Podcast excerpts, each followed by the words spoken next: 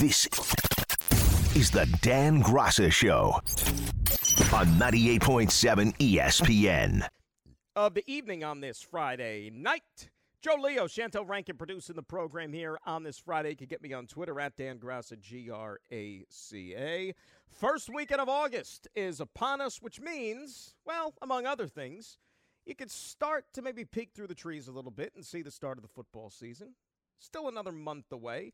Now, we got a little bit of a taste of it last night with the Jets and the Browns in the Hall of Fame game. We'll get to that in a little bit. But Giants, of course, going about their business at training camp out in East Rutherford. They're going to take the field a week from tonight, actually against the Detroit Lions in their preseason opener. They had a little bit of a scare involving one of their prized offensive lineman today with Evan Neal, who had to leave practice with a concussion. So you hope that that isn't anything too lengthy, and hopefully they don't take any cues from the Yankees medical staff and how they handle players with concussion or concussion-related syndromes, as we found out with Anthony Rizzo yesterday. But we'll get to all those things a little bit later on. Our good pal Rich Cimini is going to join us. He, of course, covers the Jets for ESPN. He is in Canton. He took in that football game last night, and he's going to be there tomorrow for the Hall of Fame induction ceremonies, where a couple of former Jet greats, Joe Klecko, Darrelle Revis, will be part of the class of 2023. So we'll be all over that tonight. And, of course, tomorrow morning, we got a couple surprises for you here on our Saturday morning show which will be heard from 9 to noon, as it is every Saturday right here on 98.7 ESPN. So, not many of these 7 o'clock extravaganzas left for us for the remainder of the summer. I think we have this one and maybe like one more uh, before September. Well, you know what happens, but you know what? We'll still be hurt. No more vacations, I promise. No more vacations, no more trips. Nothing like that planned, at least nothing now, knock on wood. You know, and I don't have anything in the cards. That's the God's honest truth. So we'll be here. We'll just be all over the place. So, you know, you'll know where to find me. Don't worry about that. But nevertheless, you know, we'll start with the game last night because, look, we carried the game right here on 98.7, and there's very, very little that you're going to get worked up over when you're talking about a preseason game. Certainly one like last night, which, I mean, my goodness, if you saw the inactive list, when the game came out, or before the game even started between the Jets and the Browns, both of those teams collectively, it looked like a who's who. You know, not too many A-listers were on that field last night in Canton, Ohio. And you know what? That's fine. That's the way it's supposed to be because the last thing that you would uh, want to happen in the preseason, and especially in a game like last night, is somebody getting hurt, somebody valuable that could potentially wreck your season. It's the last thing you want to have happen. And look, I'll be honest with you. Last night, at the end of the third quarter, when the lights went out in Canton, Ohio, or at least half of the lights, and they threw it back to Greg and myself in the studio, and we had to kind of fill a few minutes before we sent it back to Bob and Marty when we had no idea whether or not they were going to resume the game or not. I was shocked that they even went ahead and continued and played that fourth quarter. Not to say that I wanted it played or not played, but what I just got done saying. It's the preseason. The game has no consequences whatsoever. You got through three quarters. You had some players out there that got some work in. There's enough tape and enough film that you were able to compile that you could get a little bit of feel for some of these guys for. You know what? Cut your losses and move on to next week. Remember, these are the only two teams anyway that have to play that extra preseason game. And you know that they don't want to. You think the Jets or the Browns actually wanted to play that game last night? Of course not. All these teams and coaches and players, they don't want to have any preseason games. In a perfect world, they would just love to get right to the regular season. The big thing for these clubs right now are these joint scrimmages that they conduct during training camp. Like the Jets are going to go down to Carolina this week for a couple of days in scrimmage before the game next weekend. Giants are going to go to Detroit for a couple of days, practice with the Lions before they get on the field. Later on uh, next week, the Buccaneers are coming up here for a couple of days to practice with the Jets before they play their real game there on the weekend. That's where they feel like they could get quality work. I mean, let's be honest. The only reason there's still preseason football is because it's a television vehicle, and there's a lot of money still to be made in TV in the National Football League, even if it's preseason. But okay, what do we see last night? Well, Zach Wilson started the game, right? And you're probably going to see a lot of Zach Wilson here in the month of August. Because I would be very surprised if Aaron Rodgers even sees the field at all. It's been five years since Aaron Rodgers last took a snap in the preseason. And he only took like a handful of them that year with the Packers. All right? Aaron Rodgers knows what the hell he's doing. So it is going to be a heavy dose of Zach Wilson, of Tim Boyle, Chris Streveler, just like you saw last night for the Jets under center here in August. What did you see from Zach? Well, three series. Three for five, 65 yards off top of my head, if I'm not mistaken. He had that one big catch and throw there to Malik Taylor. Good play. He had another one on that third down where he tried to scramble for the first down. He flee, he tried to flee the pocket, got tripped up there by the turf monster, went down, and then he had the other one on third down that it got batted down at the line of scrimmage. Okay, some good, some bad. Didn't commit a turnover though. That's number one. Okay, he was able to play mistake-free football. Number two, he didn't go get himself hurt like he did in the preseason opener last year, where he failed to run out of bounds in Philadelphia. Remember, and he kind of made that awkward, you know I don't know what you want to call it, to the ground, and he messed up his knee, and that cost him the first few weeks of the regular season. But I'm here to tell you, and I'm not going to sell you a bill of goods as to, you know, this guy is a completely different quarterback, and he's, you know, night and day what he was last year in the whole nine yards, and Aaron Rodgers is rubbing off on him, and blah, blah, blah, blah, blah. I'm not, I'm not here to tell you that. But what I will tell you, okay, because Greg and I were talking about it while we were watching the game last night, you didn't see as much happy feet in the pocket. And if you've watched Zach Wilson in the first couple of years of his career, I mean, obviously he has a tendency to do that or had a tendency to do that, just like a lot of young quarterbacks do. But last night he looked a little bit more poised, a little bit more in control, and that's what you want to see because you know what? If you don't have that part, the mechanics, if you don't have that straightened out as a quarterback, it's not going to get you very far. And we know that he's had his share of struggles in the first two years of his career. So maybe that is something that you want to see moving forward. Izzy Abanikanda, it's a name we've thrown out from time to time here so far in the first couple of weeks of camp. Scores a touchdown. Fifth round pick out of Pittsburgh. Showing you some nice burst. He has home run hitter ability. Okay, I've mentioned this before. This is a guy who last year, when he was still playing for Pittsburgh, he set the school franchise record for single game rushing yards. He ran for like 300 and something yards in that game and six touchdowns. All right, the guy's got some burst. And last night, when he was taking that run and cut it to the outside and got in the end zone, all right, that's what you like to see. Now, granted, all of this was against second teamers, third teamers, yes. But you still have to go out there and execute, and he shows that he has that ability. It was good enough to get him drafted. Now, is what he showed you last night enough to make Joe Douglas and company say, well, you know what, maybe we don't have to go as all out to get Dalvin Cook? I don't know. Only they can answer those questions. But remember, you're talking to the person who doesn't even really think that Dalvin Cook – is a necessity for the Jets. It's a luxury more than anything else. I thought Joe Tippmann held up well last night. The second round pick out of Wisconsin, the center. And why was it important for Joe Tippmann? Because Joe Tippmann was essentially running with the threes all throughout training camp. Joe Tippmann, I don't think, had taken a snap with Aaron Rodgers all throughout training camp so far. So the fact that he started, the fact that he played, and he played pretty well. You go back and watch some of the cut ups of him on film, he really held up well, regardless of what string player he was going up against there with the Cleveland Browns. And you saw a little bit of Will McDonald, as a matter of fact, too. The first round pick showed you that burst ability, that speed, that agility, that twitch, as is the new term that they like to use to describe these pass rushers. And the thing that's cool about the rookie class this year for the Jets, and a few of them that I just mentioned, this is a first time in Lord knows how long where you're looking at these high draft choices and they're not expected to come in there this year, or at least you don't need them to come in there this year and absolutely make a significant contribution. It would be nice if they did, but you're not relying on these guys to go out there and be like major, major players. Because take Will McDonald, for example. Look at the depth on the Jet defensive line. They got enough dudes up there.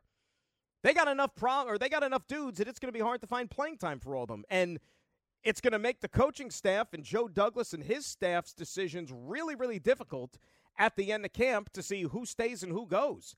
And don't you think that there's going to be other general managers calling the Jets at the end of training camp to try to get their hands on one of these guys? You saw Bryce Huff again last night make a big play. Bryce Huff is a guy, you know, you use all the analytics, the metrics, the data. He's like one of the top pass rushers in the league, but the guy can't get on the field consistently because of the talent the Jets have. Jermaine Johnson's going to take a huge leap in year number two, I feel. He has had an outstanding camp. He reported to camp bigger, stronger. Now the game is a little bit slower for him. Throw in, you got Quinnen Williams, you got John Franklin Myers. Carl Lawson, a year removed from his injury, is going to come back a little bit healthier now and could go out there and be a double digit sack guy for you. They have so many dudes on that defensive line. So a guy like McDonald could just pick his spots, be a situational rusher, and contribute when he's asked. So I think they're in a good place right now when you're talking about the defensive line. And look, the question more than anything else is with the O line. Right now, you're asking me one preseason game in the books as we start to turn our attention to that next preseason game against the Carolina Panthers in week number two, getting closer to the start of the season. Hey, what's the biggest question mark for this football team? It's the offensive line, still. Right? And last night, you hoped you saw enough from Mekhi Becton to where you could feel a little bit more confident about what he could potentially give you this year. Well, he was supposed to play 20 to 25 snaps. He played seven. He played seven snaps, and then he played a few on special teams. Why? Because that knee was giving him some issues again. And we'll talk about this when we return. And I want to hear from you at 800 919 3776. That is the telephone number. And in case you missed it, Greg Buttle last night in our post-game show said something really, really interesting about the situation involving Becton's knee. And Greg, of course, a former player, had a similar type of knee issue himself. And you heard Robert Saleh after the game reference the fact that, you know, Becton was, was dealing with his confidence last night. Not confidence to go out there and play football to line up and play tackle. No, the confidence in the knee and how well it could hold up. Greg had some interesting things to say, and I'm going to play that for you when we return.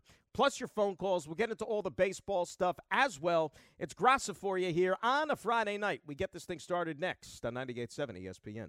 I'm a Yerkes Dodson fan. This is the Dan Graca Show on 98.7 ESPN.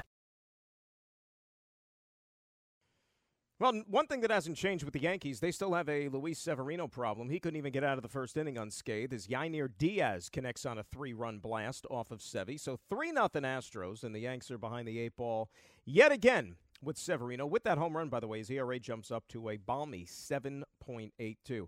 And look, yeah, he does. And you know what? He said the other day after his last start that he's the worst pitcher in the league. He's not too far off. As a matter of fact, he just might be.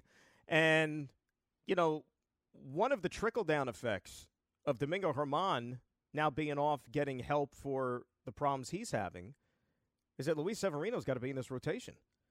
Right? There was a little bit of at least intrigue as to when Nestor is ready to come back, which is going to be here this weekend. Who's going to be the fall guy? Who's the one that's going to maybe get shipped out? Well, now with Germán gone, that's the answer. So Oh, Severino's got to pick it up. He's got to pick it up. And this isn't good enough. I mean, he's so bad right now that Steve Cohen probably would just buy him out, need his contract for the rest of the year, and send them off to the funny farm. That's it. Boy, he has been terrible. Anyway, talking Jets, preseason game number one in the books, and we were talking about Mekhi Becton. Because, look, I'd love to be able to sit here on August the 4th and tell you just exactly what the front office, what the organization, what the coaching staff really thinks deep down about Mekhi Becton. I think that they've offered some hints over the last couple of years. I think that they want it to work out, but how confident are they that it'll actually happen? Well, that's a whole different story. Because I think in a perfect world, if everybody was healthy and raring to go and you had Duane Brown back out there on the field, I mean, Mekhi Becton probably be running with the twos right now because he has not displayed the ability to stay on the football field, and that's a problem. And even though I'm not going to push too big of a panic button after last night, the fact that, you know, it was only seven snaps and whatnot, here was the head coach, Robert Saleh, last night, why Becton only were in, was in there for seven plays. We just want to make sure that we're doing right by him. Again, this is all about confidence for him, you know, and if he's got any doubt in it at any time, you know, we're going to be cautious. Um, and uh, so just from communication between him and the trainers, uh, there must have been a little, and I'll find out more. But uh, there was uh, uh, just probably a little confidence issue. But he's not, you know, you saw him go in there for a field goal, uh, so he's he's fine. It's just again, he's got to build confidence in that thing and be able to push through um, whatever he might be feeling. So it's a confidence issue. Nothing more, nothing less. You hope. And everything is structurally okay, everything is in there, and he's got to learn how to fight through it. Now, Greg Buttle, my partner, of course, on the Jets pre and post game show. You're former darn tootin'. darn tootin', that's right. Former Jet linebacker, of course. He suffered a knee injury early on in his NFL career. And he had to go through the same things that Becton is dealing with right now, just in terms of feeling comfortable on that leg. Here's how Greg described his own experience last night in our post game show you have a knee injury and what happened? You rehab it and you can remember how it was done to you and you can remember the pain that you had and you remember all of these things. How do you overcome that? You go out on the field and now you're going to play. And there are times where you just think of every time you step on your leg and your knee bends a little you're thinking it's hurting you. And what it does is it's like bre- breaking up some scar tissue maybe. So it's not really hurting you or i should say it's hurting you it's not injuring you. And so you've got to get past that one part and i'll tell you when I came back from my knee injury, I was in preseason, and the first thing out there is I were playing the Raiders, and this one guy tries to cut me, and he just nips my knee, and of course I collapse right away. Just I'm thinking I wrecked my knee again, so I limp off the field.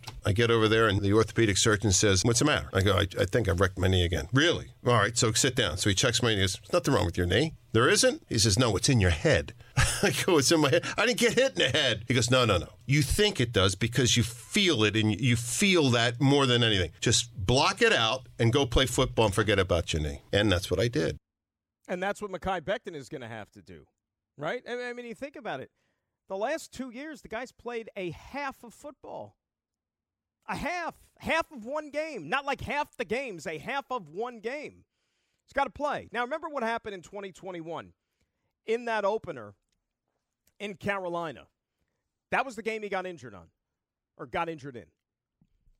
There was a thought after they did the diagnosis and everything that he could come back at some point that season. So he had a knee, he had a procedure done on the knee and it wasn't a season ending one. It wasn't the major, like, reconstructive surgery. He had a procedure done that you thought would allow him to be able to return. I think they said, you know, if you talked about, like, the long range, it was going to be in the eight week type of range. Well, eight weeks came and went, and he never came back. Why? Well, because during the rehab or whatever, he just never got himself in shape to come play football to where he felt comfortable enough you know, maybe put some weight on in the process, which is not good for a knee trying to hold up with all that extra weight. So never came back in 2021. Then he goes out there in 2022. They switch him over to right tackle because Duane Brown is here. And now that right knee, which was the one that he had the surgery on, that's his outside knee. That's his plant knee, which is the one that's going to incur most of the strain when you're playing the position. And what happened? Re injured again in training camp and then he had to have the major surgery to where now he's still not comfortable on it a year later. So this is the reality. And I, for one, th- and look, he put himself in good shape, lost a lot of weight, got himself ready to play football this year. And I thought that he would have, and I still think that he's going to have a good year for this football team because he don't have a contract next year. Remember, they didn't pick up his fifth year option. This is it for him. And it's not just for the Jets, it's for any other team in the NFL. Do you think that there's going to be one of the other 31 teams that's going to sit there and offer a guy who hasn't played a lot of football in two and maybe three years at this point? Who knows? So he has to go out there and perform. And you hope, and if you're a Jet fan, you hope that he can because we know that he's extremely talented and he can be a really, really good player. 800 919 3776. That is the telephone number. Let us say hi Started off with our good buddy, Ira Staten Island. He's first up here on 98.7 ESPN. Hello, Ira. How are you? Hey, all good, Dan. And uh, it was good to get one in the books last night. And I think you hit it right on. You know, some individual stuff you look at after a game like that. Um, I, I tell you, and at least for Cam, Zaire Barnes has really opened my eyes. It'll be interesting to see what the coaches really think of him and if they give him a shot this year. But I think I think he's had a really good camp. But as for the Becton conversation, Greg, Greg's right on the money because I had my knee issues when I played college basketball, and once you heard it, it's all it is all up in your head. Now, whether that's Becton's situation, who knows? The doctors know, the coaches knows. You know, I certainly don't know. I don't think anybody knows. But the, the thing that what worries me the most is his track record, and I want this guy to succeed. It's just every time I just think about it, I mean, what do I fall back on and feel comfortable that this guy is going to get it right. You know, whether it's mentally or healthily, or stay healthy. And that's what concerns me the most. And you look at the tackle position. If Brown comes or Lawrence Brown's back, and then you have Mitchell, and you got Turner, and and you got the kid from Pitt they drafted. Where does really Becton fit into that situation? It's a good question. It's a good question, and you know something? I, I, I think that they actually do reward and are actually going to give preference to guys that are actually there. Like, for example, they like Max Mitchell a lot. You know what I'm saying? They, they, they really like Max Mitchell a lot. And look, Ira, I was as shocked as anybody last year that he was the opening day right tackle. I, I, was stunned. And you know what? As the season went on, he held up pretty well until he ultimately had some issues there with the, the, the blood clots. And it's good to see that he's back out on the football field playing here. But they like the depth that they have. They brought Turner in because he's familiar with the system. He played in Green Bay, played with Hackett in Denver last year. So they feel they're in a good place. And even though ideally they don't necessarily want to go there, you know this that in a pinch, they could also kick AVT out to tackle as well because he's proven he could play that position. I think they like where they're at, but I think they're in the best possible position if Becton can play. Right. No, I would agree with you. And for Zach, and I've been very critical, you know, as he played his first two years. Um, and if you saw, saw it last night for, you know, just a couple of plays, and if you saw it in camp, eh, his his footwork is better. Now, how that translates into like real live action, who knows? Hopefully, we don't see it. You want Rodgers to take every snap, but I'm not saying Zach's going to be the quarterback three or four years from now. But he certainly has improved from the situation he was uh, when he finished last season. Last season. Yeah, and, and Ira, here's the thing, and I thank you for the phone call as always. It, it's it's dangerous to sit here and get too carried away over preseason, right? Because remember his rookie year in the preseason, he looked great. He looked great, spinning the ball all over the field. Remember that game in Green Bay against the Packers on that Saturday afternoon when Aaron Rodgers didn't play, but he was out there, and everybody that talked that day was, oh, Jets might have another Aaron Rodgers on their hands. Another Aaron Rodgers. He can make these off platform throws like Aaron Rodgers, blah, blah, blah, blah, blah. But you just want to see, hate to use the term, but you almost want to see baby steps, right? Because maybe he's a little bit more relaxed, a little bit more free. See, last year, look, his season was interrupted because of the injury in preseason. So he fought to get back into the lineup. And look, I don't know how healthy he was when he played. Maybe he was good enough, but maybe he wasn't 100%. But anyway, he played. It wasn't perfect, but the Jets were winning games. And then ultimately it came a point where, you know, he was making mistakes and the Jets weren't winning games. And so they sent him to the bench. And then they put Mike White in. And Mike White got hurt again. So then Zach had to come back in and play. And look, everybody remembers what happened. The Mike F. and White t shirts, how that whole locker room rallied around the backup. And so he went in there trying to reclaim his job back and trying to keep this team on their playoff push, knowing that, you know, maybe I don't have the support of the entire locker room. The locker room wants the other guy to play. So maybe that was in his head a little bit while he was out there just trying to play football and all the thinking and all the processing, worrying about doing your job. And then you have the stuff where you're looking over your shoulder. There was a lot going on with him. So maybe this year, A, he's healthy. B, he doesn't have to worry about looking over his shoulder because he knows that he's not the guy now. You got a first ballot Hall of Famer who's the guy. His so called favorite quarterback growing up that could hopefully serve as a mentor to him. And he could just go out there, play free, play easy, and not have to worry about leading a football team of 53 guys. 800 919 3776. Adam in Jersey up next here on 98.7 ESPN. What's up, Adam? Good. How you doing? What's up, Adam? What's up? I'm good. How you doing? You hear me? I hear you loud and clear. Let's go. Yeah. All right. So, like you said, um, the Jets D line is deep, like you said, and we'll, we don't know how much time Will McDonald would have, so or will get. I mean, so my question is, why did the Jets even draft him? If you're filled in all positions like they are, maybe not all line, why don't you just get the best on the board, which is probably you know Christian Gonzalez? I know they have DJ Reed and Sauce, but you know build up for defensive future. Or why not add to the O line? I'm just I'm pretty skeptical of that McDonald pick, and I feel like they could have been better. Well, Adam, here's the thing, and I thank you for the phone call. Sometimes when you draft, and maybe even a lot of times when you draft, you're thinking about big picture. You're thinking two, three steps down the road. The Jets have assembled a roster right now where, like I said, they don't need a first round pick to come in and play right away and be an every down starter for them. Last year was a different story Remember, they had three first round picks last year. Sauce came in as an everyday or an every down corner. Garrett Wilson was drafted to come in and be a starting wide receiver. Then they had that third first round pick, Jermaine Johnson, not as much urgency. They brought him in in spurts, situational pass rusher. The thing about Will McDonald and why they took him, guys, Carl Lawson might not be on this team next year. If I'm not mistaken, this is it for him with his contract this season. Remember, there was some doubt as to whether or not Carl Lawson would be on the team this year, if the Jets would have to make him take a pay cut. But it's good that he's still here. Right now, in a perfect world, the way they're mapping this thing out, next year, so what year is that, 2024? I's got a feeling 2024, week one, your bookend starting defensive ends are going to be Jermaine Johnson and Will McDonald. And I don't know if Carl Lawson's going to be here.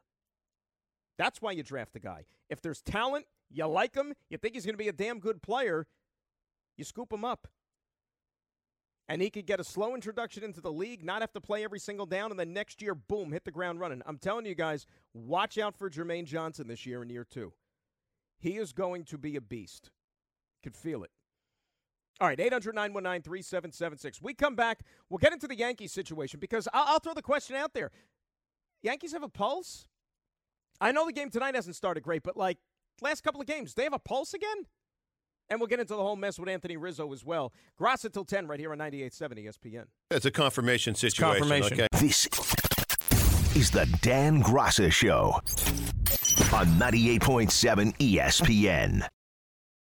So the Yankees, we told you, they're in a little bit of an early hole tonight in the Bronx, 3 nothing against the Houston Astros. Yainer Diaz connecting on a three-run blast off of Luis Severino in that first inning, which, you know, isn't all that surprising when you consider – um, according to uh, Katie Sharp, who puts out all these great tweets on social media about the Yankees specifically, Severino was allowed uh, his first inning ERA is 13.85, which is the highest among all pitchers this season with 10 or more starts. You know, his ERA in the other innings ain't all that great either, too, as the Astros now have the bases loaded with one out in the second. So it just, I mean, the hits just keep on coming. And we were talking about this during the break, too. He, he's obviously He's obviously not the same guy he was before the Tommy John surgery. But Tommy John surgery is not supposed to be a death sentence to a pitcher. It's not.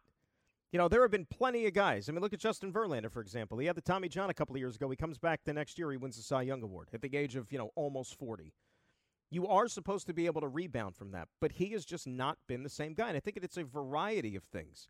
And this year, I think the other thing that has kind of gotten into his head a little bit is the fact that he's pitching for a contract. I mean, it's human nature. I think all of us would be a little bit uneasy from time to time if we were sitting there having to sing for our supper. And every single day that we went to work, we knew that maybe our future hinged upon it, right? He doesn't have the luxury of a long term contract at this point. But the stuff is just not the same as it used to be. You know, it's flattening out way too often. He doesn't hit the radar gun with the fastball like he used to. And hitters are teeing off on it. Now the question is for a Yankee team that has designs on going to the postseason. Remember, got to be in it. We're in it to win it. Those are the GM's words, not mine. We're in it to win it. For a team like that, can you realistically send this guy out there and give him the baseball once every five days? Because the word or the phrase that I like to use to describe Luis Severino right now is that he's non competitive. When he takes the mound, he's non competitive. Mets have a guy like that. He pitched yesterday in Kansas City. His name is Carlos Carrasco. He's non competitive. And the Mets aren't trying to win this year. They made that quite clear. So maybe they can make peace with giving the ball to Carrasco once every five days because, you know, you don't feel good about your chances. But with the Yankees, that's why that Germán thing, whether you like him, whether you don't like him, this hurts the ball club this year, and it hurts their chances of going to the playoffs. Now, look, you know that I've had my doubts about this Yankee team all year.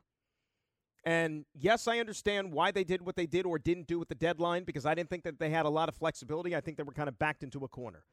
But when they woke up this morning, and even as you and I are having this conversation right now, they're two back in the loss column from a wild card. And Severino now hits Alex Bregman to bring in the fourth run of the game. Oi, oi. Exactly, Gregory. You're two back in the loss column of a playoff spot. It's not like you have 17 other teams to leapfrog to get that wild card. The only team that's between the Yankees and the Toronto Blue Jays who have the last spot are the Boston Red Sox. And the Yanks are only a half game behind them. Now, the Yankees can't beat Boston, but that's neither here nor there. You're two back, and you have a lot of games still to play. You got 50 plus games. And the last two days, I think that you can actually show some encouragement. All right, you salvage the finale against Tampa Bay, fine. You come back last night, and look, I even though we were locked in on the Jets last night, I was really impressed by that game. Right? Stanton's sh- showing you signs that maybe, just maybe, he could be coming out of this a little bit over the last couple of days. Right? Clarke Schmidt was very solid again last night. I, I'll tell you, Clarke Schmidt, he's gone up in my book this year. I don't know where that book is. I can't find it. But you know what? If there was a book, Clarke Schmidt, he would be, in, you know, a little moving up in it, especially towards the front of that book. He's impressed me this season. I like his metal. I like his demeanor. You know, he battles out there on the mound. Some of these other guys, like what I'm watching right now, they just don't battle.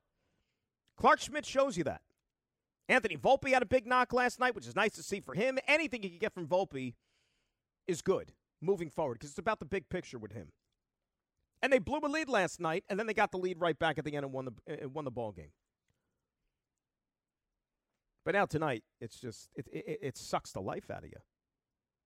It sucks the life out of you because now this is going to be a problem for the remainder of the season. Okay, this is the 110th game of the season for the Yankees. So that means what? You got 50, including tonight, 53 more games. Do the math. 5 divided by 53, that means a starting pitcher is probably prone to get 10 more starts if you stick to a strict five man rotation. Can you, as a Yankee fan, stomach Luis Severino 10 more times this year? Can the Yankees, as a ball club, survive Luis Severino making 10 more starts this year? Like I said, the margin for error is so slim right now. It's a two game margin. That's what separates you from being in the playoffs right now. And you're going to give the ball to this guy 10 more times after what you've seen? That's where you lose me. Noah's in Brooklyn. He's up next here on 98.7 ESPN. Noah, how are you? Dan, how are you, my brother?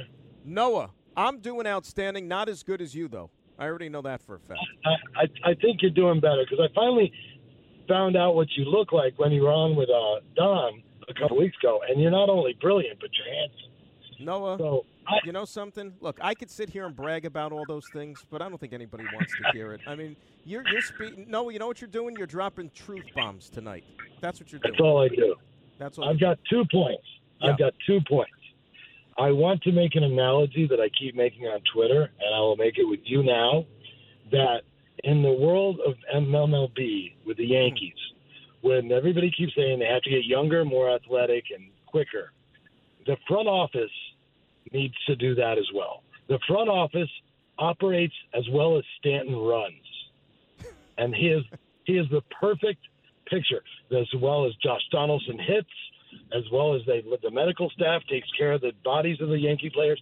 That's an abject failure by the front office to all the players that they've treated like this. And they're continuing to go on in our fan, the fan, and they move horribly. They have no plan B, and they did not get a left fielder. That's just professional malfeasance. You're not How do wrong. you do that? You're not wrong. And, and you know what? The left field situation is something that they still haven't figured out here. And Noah, thank you for the phone call very much and all the kind words. Look, I mean, Brian, we could sit here and do three hours, five days a week about the flaws with this Yankee team and how it's been put together, and then open up a whole can of worms about the general manager and why he's been allowed to keep his job for 25 years and on and on and on and on and on. All valid points, by the way. And and, and look, I'm curious to see.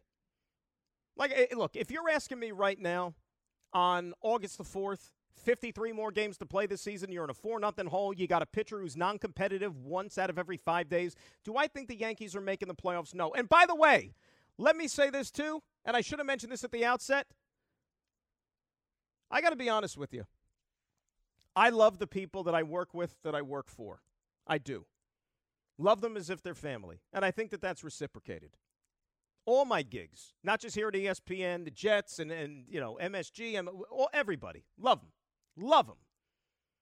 But I wish I could get the same work schedule combined with the rate of pay that Aaron Judge gets from the New York Yankees. Paying this guy $362 million. He was just out for two months, and he needs another day off again tonight because he DH'd a couple of days in a row? I mean, are you kidding me? These are important games. I mean, it, it, it, you're trying to understand the logic. You would think that the Yankees have a 10 game lead in the division right now. And if they did, I could understand it. Right? But the Yankees are the ones that are trying to play catch up right now. You gave the guy $362 million. Don't you want him in the lineup? Don't you think your chances of winning and producing are better when he is in the lineup? Enough with this being cautious crap. He's a professional athlete. He's not going to go out there and re injure his toe to where you're going to have to amputate it or something. He's a big boy. He'll be fine. It's baseball. I, I, I can't figure it out. You got the Chicago White Sox that you're playing on Monday, Tuesday, and Wednesday. You know how bad the Chicago White Sox are? The Mets beat the Chicago White Sox in a series. That's how bad the White Sox are. Sit them for all three games in Chicago if you have to, but not against Tampa Bay, not against Houston. It makes no sense to me whatsoever. 800 919 3776. Graca with you, 98.7 ESPN. And you're not only brilliant, but you're handsome.